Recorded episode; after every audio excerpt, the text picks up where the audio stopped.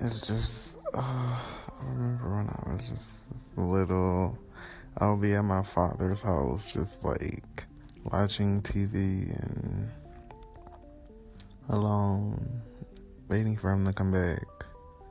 And now, just looking at all of that, it's just like, oh, everyone says I have not even not a problem or issue, none of that, but you know, oh, everyone says you have this, and then so this is wrong and what's not right. But at the end of the day, like,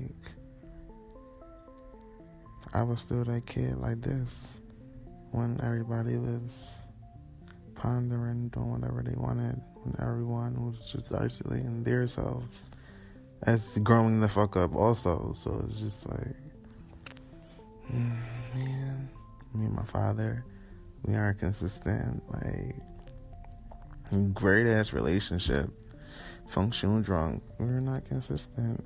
Like bipolar, that shit will really like, oh fuck you, oh no, I'm sorry, son, like, and come here.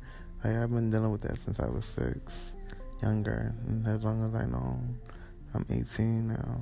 So it's like, damn, that it didn't interfere, but it scarred a part of my mind, like that just never been unchalked, erased, like not even put in and dumped. No, it just never removed because he was just still doing it. But it's just like had to learn to get better for myself and fade away from that. Like live my life, you know, like just not not gonna see feed into it, but feed into it just so you would know what's going on overall with just everything. The little thing is everything. Little things matter. But yeah, thank you guys for listening and listen to my next episode. Thank you.